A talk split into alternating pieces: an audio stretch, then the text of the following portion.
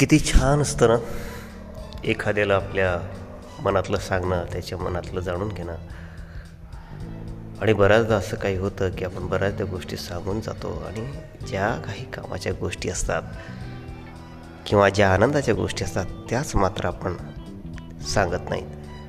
परंतु मित्रांनो एक गोष्ट लक्षात घ्या आनंद हा दिल्याने वाढतो.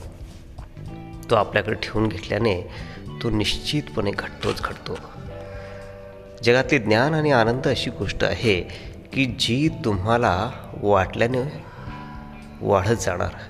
खात्री बाळगा. या गोष्टी अशा आहेत. बालकवींनी देखील म्हटलेलं आहेच की आनंदी आनंदगडे.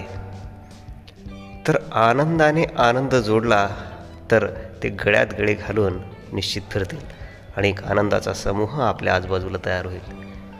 लहान मुलांचं कसं असतं बघा त्यांना ओळख करायला अजिबात कोणाची गरज नसते.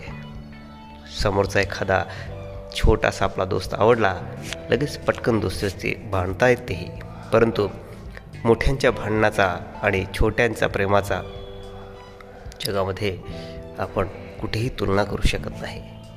म्हणून भांडण विसरा आणि आनंदाला सामोरे जा.